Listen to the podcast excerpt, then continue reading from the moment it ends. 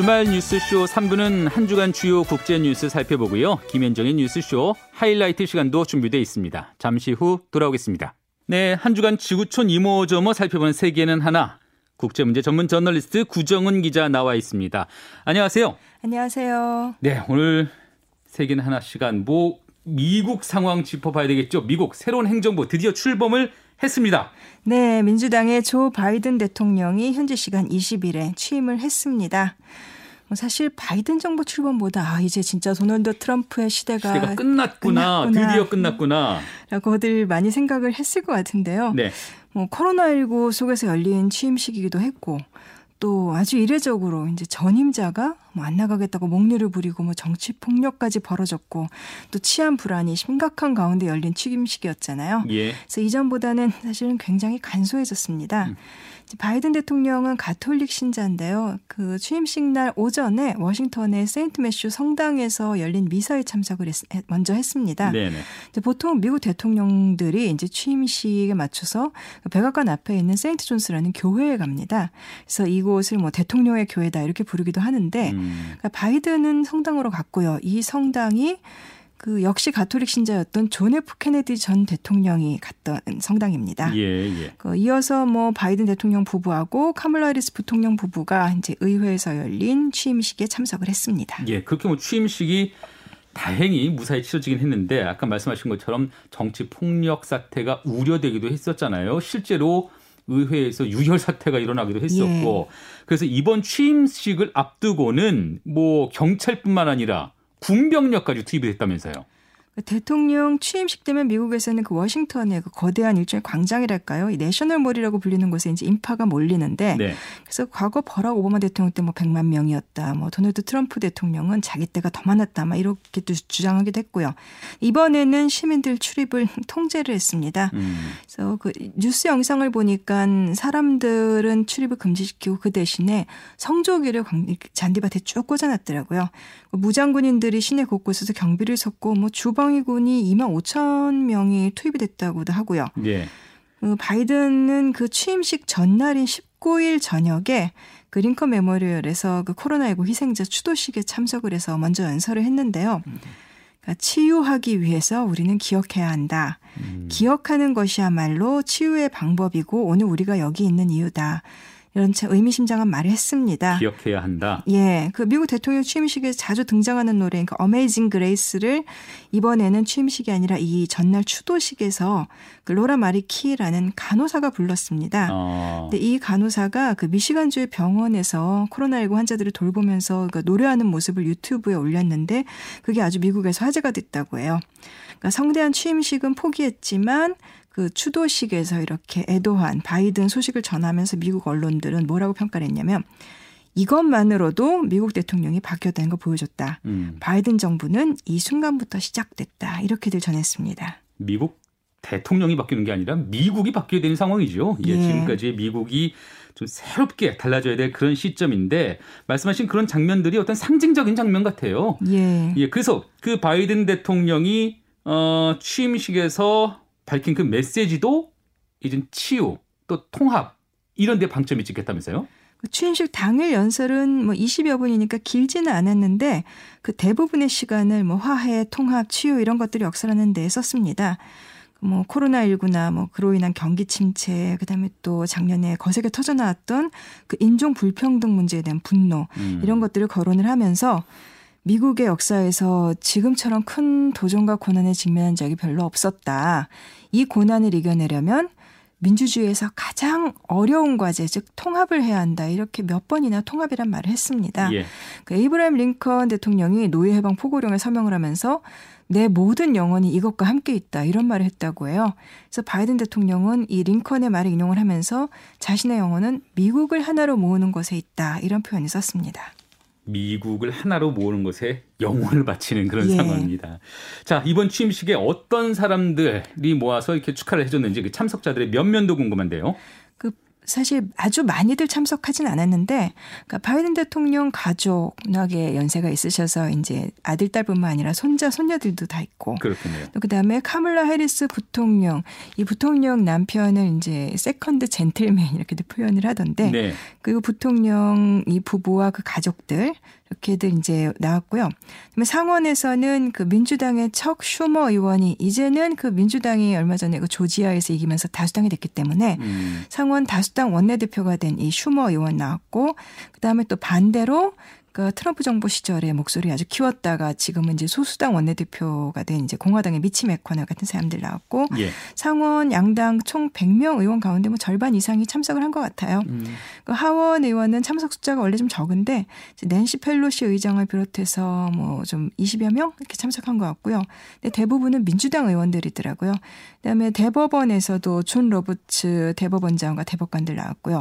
네, 전임자들 중에는 뭐 빌 클린턴 전 대통령, 힐러리 클린턴 전 국무장관 부부, 그다음에 그 바이든 부통령 시절에 대통령이었던 버락 오바마 전 대통령 부부, 그다음에 조지 W 부시 전 대통령 부부 뭐 등등 나왔습니다. 뭐 레이디 가가가 노래를 불렀고 또 이번에 아주 눈길 모았던 사람이 그 젊은 흑인 여성 시인 이 음. 아만다 고먼이라는 사람이 이제 시를 낭송했는데 이 인종 문제라고 참 중요하게 생각하고 있다. 인종 문제와 또 연결된 빈곤 문제 이런 것에 대해서 그러니까 미국의 현실을 사실은 적나라하게 좀 드러내면서 이제 반성과 이렇게 치유를 요구하는 그런 시를 낭송을 해서 눈길을 끌었습니다. 그 취임식의 각 행사 요소 요소들이 이 대통령이 어떤 것을 좀 중요하게 생각하고 있구나. 이 대통령이 가치를 좀 드러낼 수가 있을 것 같은데 우리가 그런 것들을 엿볼 수 있는 그런 행사가 아니었나도 싶고요.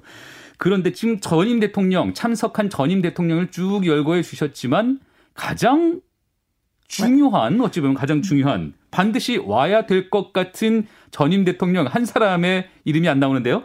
결국 안 왔습니다. 네. 사실 그 미국에 이렇게 정권 교체할 때 되면은 항상 이렇게 소셜미디어에 도는 사진들이 이제 아주 뭐 홀가분하게 떠나는 환한 표정의 전임자 부부랑 이제 백악관에 들어가는 이 막중한 무게를 짊어진 이제 신임의 이렇게 어, 이렇게 심각한 표정 이걸 대비시키는 사진들이 돌아요. 이 저, 떠나는 대통령이 새로 백악관에 입성한 대통령을 이렇게 어깨를 터닥터닥 그렇죠. 이게 두드려주는 그런 모습이 참 아름답잖아요. 예 그리고 또 그 늘 얘기됐던 대로 그 아버지 부시 조지 H 부시 전 대통령은 정당과는 달라도 뭐 빌 클린턴 전 대통령은 뭐 아들처럼 여겼고 네. 또 그다음에 빌은 또 오바마를 동생처럼 대하는 모습 이런 것들이 참 어떻게 보면은 부럽기도 한 전임자들의 이런 정 정당을 망라한 그런 장면이었는데 이게 미국의 전통이었습니다. 예, 그렇죠. 올해는 뭐 참 이런 모습은 없어졌고요. 이번엔 완전히 달랐죠.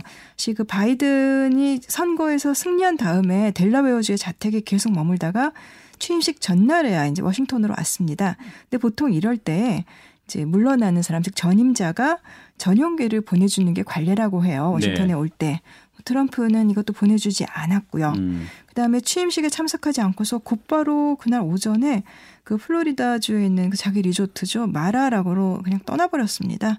떠나기 전에 그 워싱턴 부근의 앤드루스 공군기지에서 지지자들 만나서 뭐 우리 함께 정말 많은 거 이뤘다. 우리가 곧 다시 만나게 될 것이다. 뭐 이런 말도 했고요. 다만 마이크 펜스 부통령 부부는 취임식에 참석을 했습니다. 예. 다시 만나게 될 거라니요. 다시 만나게 될 거라니요. 그런데 그 트럼프 대통령 참 속이 좁게 꽁무니를 빼는 모습으로 떠나갔는데 그럼에도 불구하고 어, 새그 바이든 대통령에게 편지를 남겼다고 해요.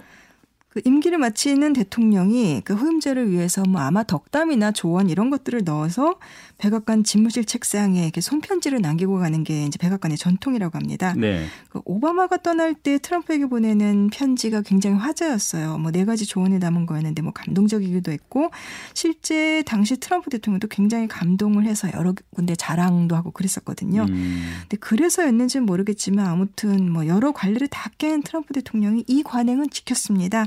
바이든 대통령에게 손편지는 남겼다고 하는데 사실 내용은 모릅니다. 그 쓰면서 측근들 아무한테도 보여주지 않았고 바이든 대통령도 내용을 공개하지는 않았습니다. 다만 뭐 아주 개인적이고 관대한 편지였다 이렇게만 설명을 했습니다. 개인적이고 관대한 편지였다. 네. 뭐 내용이 궁금하긴 하지만 그다지 감동을 담은 편지 같지는 않아 보입니다. 예. 자 어쨌든 취임식은 끝났고 이제 첫 발걸음을 내딛는 바이든 정부, 바이든 대통령 그 앞길이 순탄치는 않아 보이죠. 그 대통령에 취임한 다음에 이제 어떤 행정명령을 내리느냐, 그 특히 첫 행정명령, 그다음에 첫 주에 내리는 것들, 그게 이제 그 정부의 정책 의지를 상징적으로 보여주는데요. 4년 전으로 돌아가 보면은 트럼프가 취임 직후에 맨 처음에 서명한 것들이 그 의료 보장을 강화한 오바마 케어를 폐지하는 행정명령이었습니다. 음. 그리고 4년 뒤에 팬데믹 사태가 터졌죠. 트럼프가 또 했던 것이 그 이슬람권 7개국 출신자들의 뭐 입국이나 이민 신청 뭐 금지시키는 거. 그다음에 TPP 탈퇴하는 것, 멕시코 국경 장벽 건설하는 것, 그다음에 오바마가 보류했던 대형 송유관 건설 승인하는 것 이런 것들이었어요. 예. 그러니까 보호주의, 미국 우선주의, 배타주의 이런 상징하는 조치들이었는데 이 행정명령이라는 거는 그 의회에 통과할 필요가 없이 법이 아니기 때문에 대통령이 서명만 하면 바로 효력을 갖습니다. 반대로 말하면 대통령이 바뀌면은 다 뒤집어질 수 있다는 얘기 아니에요? 그렇죠. 그래서 영속성이 없는 대신에 이제 당장 실효성은 강한 거죠. 바이든 대통령은 취임식을 하자마자 첫날에만 15건의 서명을 했습니다. 그 찾아보니까 트럼프 집권 첫 주에 12건 정도였는데 그만큼 바이든 정부는 갈 길이 급하다 이렇게 판단을 하고 있다는 거겠죠. 예. 뭐 잘못된 트럼프 대통령의 흔적을 빨리빨리 지워버리겠다. 그리고 미국의 새로운 질서를 한번 만들어 보겠다. 이렇게 마음이 좀 바쁠 것 같아요. 그런 가운데 가장 큰 숙제는 아무래도 코로나19 사태 어떻게 극복해 나가느냐 아니겠습니까? 진짜 발등에 불이죠. 지금 찾아보니까 세계 감염자가 벌써 1억 명을 향해 가고 있고 네. 사망자도 200만 명 넘고 가장 많은 미국 감염자는 뭐 2,500만 명 넘어섰고 숨진 사람이 지금 42만 명인데 요 며칠 보면 하루 4천 명씩 목숨을 잃고 있어요. 뭐 목숨을 엄청. 잃는 사람만 4천 명. 예, 예, 어마어마한 숫자죠. 근데 바이든 대통령이 취임 전에 한 200쪽 분량의 그 국가 전염병 대응 전략이 보고서를 만들었는데 이제 그것을 일종의 로드맵 삼아서 하나하나 해나갈 것 같고요. 그래서 우선 그 방역 장비와 백신 대량 생산 이 행정명령에 서명을 했습니다. 음.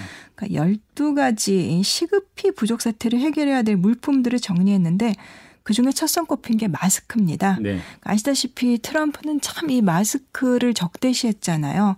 네, 바이든 대통령 행정명령을 통해서 이제 연방 건물에서는 마스크 의무적으로 착용하게 했고 음. 또 시민들에게는 뭐 전체 의무화는 아니지만 앞으로 100일간 착용해라 이렇게 권고했고요. 또 주 경계를 넘어서는 이동을 할 때는 뭐 마스크 써야 하고 그다음에 공항이나 항공기 기내, 버스, 철도 이런 대중교통에서의 착용도 상당 부분 의무화됐습니다. 네. 또그 공약을 했던 대로 그 프랭클린 루즈벨트 대통령 시절 그러니까 2차 대전 때 만든 전시 생산위원회를 본떠서 팬데믹 진단위원회라는 걸 만드는 이 행정명령에도 설명을 했습니다. 음. 의료 공급 체계가 무너져 있기 때문에 이거 강화하기 위한 거고요. 뭐 이 밖에도 방역과 관련된 행정명령들이 여러 건 여러 건 있었습니다. 기후 변화 관련한 행정 조치들도 빠질 수 없을 것 같은데요. 이 첫날 설명한 것들이 하나 하나가 다그 앞서 설명해드린 트럼프의 조치들과 정반대되는 것들인데요. 네. 취임 첫날에 파리 기후 변화 협약에 다시 가입하라 이렇게 지시를 했습니다. 그또 트럼프가 선언했던 그 세계 보건기구 WHO 탈퇴 절차도 중단하라고 했고요. 기후 대응 체제와 국제 보건 체제에 다시 들어감으로써 다자주의로 복귀하겠다는 뜻을 명확히 한 거죠. 바이든 정부는 뭐 선거 때부터 그 일방주의를 폐기하는 것뿐만 아니라 뭐 미국이 다시 이끌게 하자 이렇게 음. 주도적이고 적극적인 행보를 예고했잖아요. 네. 그러니까 그 이슬람 7개국 출신 그 제안하는 조치도 해제했고 멕시코 국경 장벽 건설 이거 예산도 중단하기로 했고요. 그다음에 미등록 이주자 자녀들 뭐 취업 허가하고 추방을 유예하고 여러 가지 조치들을 했는데 이 앞으로 행보 사실은 오바마 정부 때와 좀 연장선상에 있는데 음. 트럼프가 깨뜨린 것이 워낙 많았기 때문에 좀 눈길을 끄는 것 같고요. 오바마 때보다 한 단계 더 어떻게 업그레이드 할 것이냐 그대로 돌아가서만은 안 되고 거 기에 바이든 정부의 미래가 달렸을 것 같습니다. 비정상의 정상화만으로도 시간이 꽤 걸릴 것 같습니다. 예. 자, 바이든 정부의 출범 이모저모 여기까지 짚어보도록 하겠습니다. 감사합니다. 네, 지금까지 국제문제 전문 저널리스트 구정은 기자와 함께했습니다.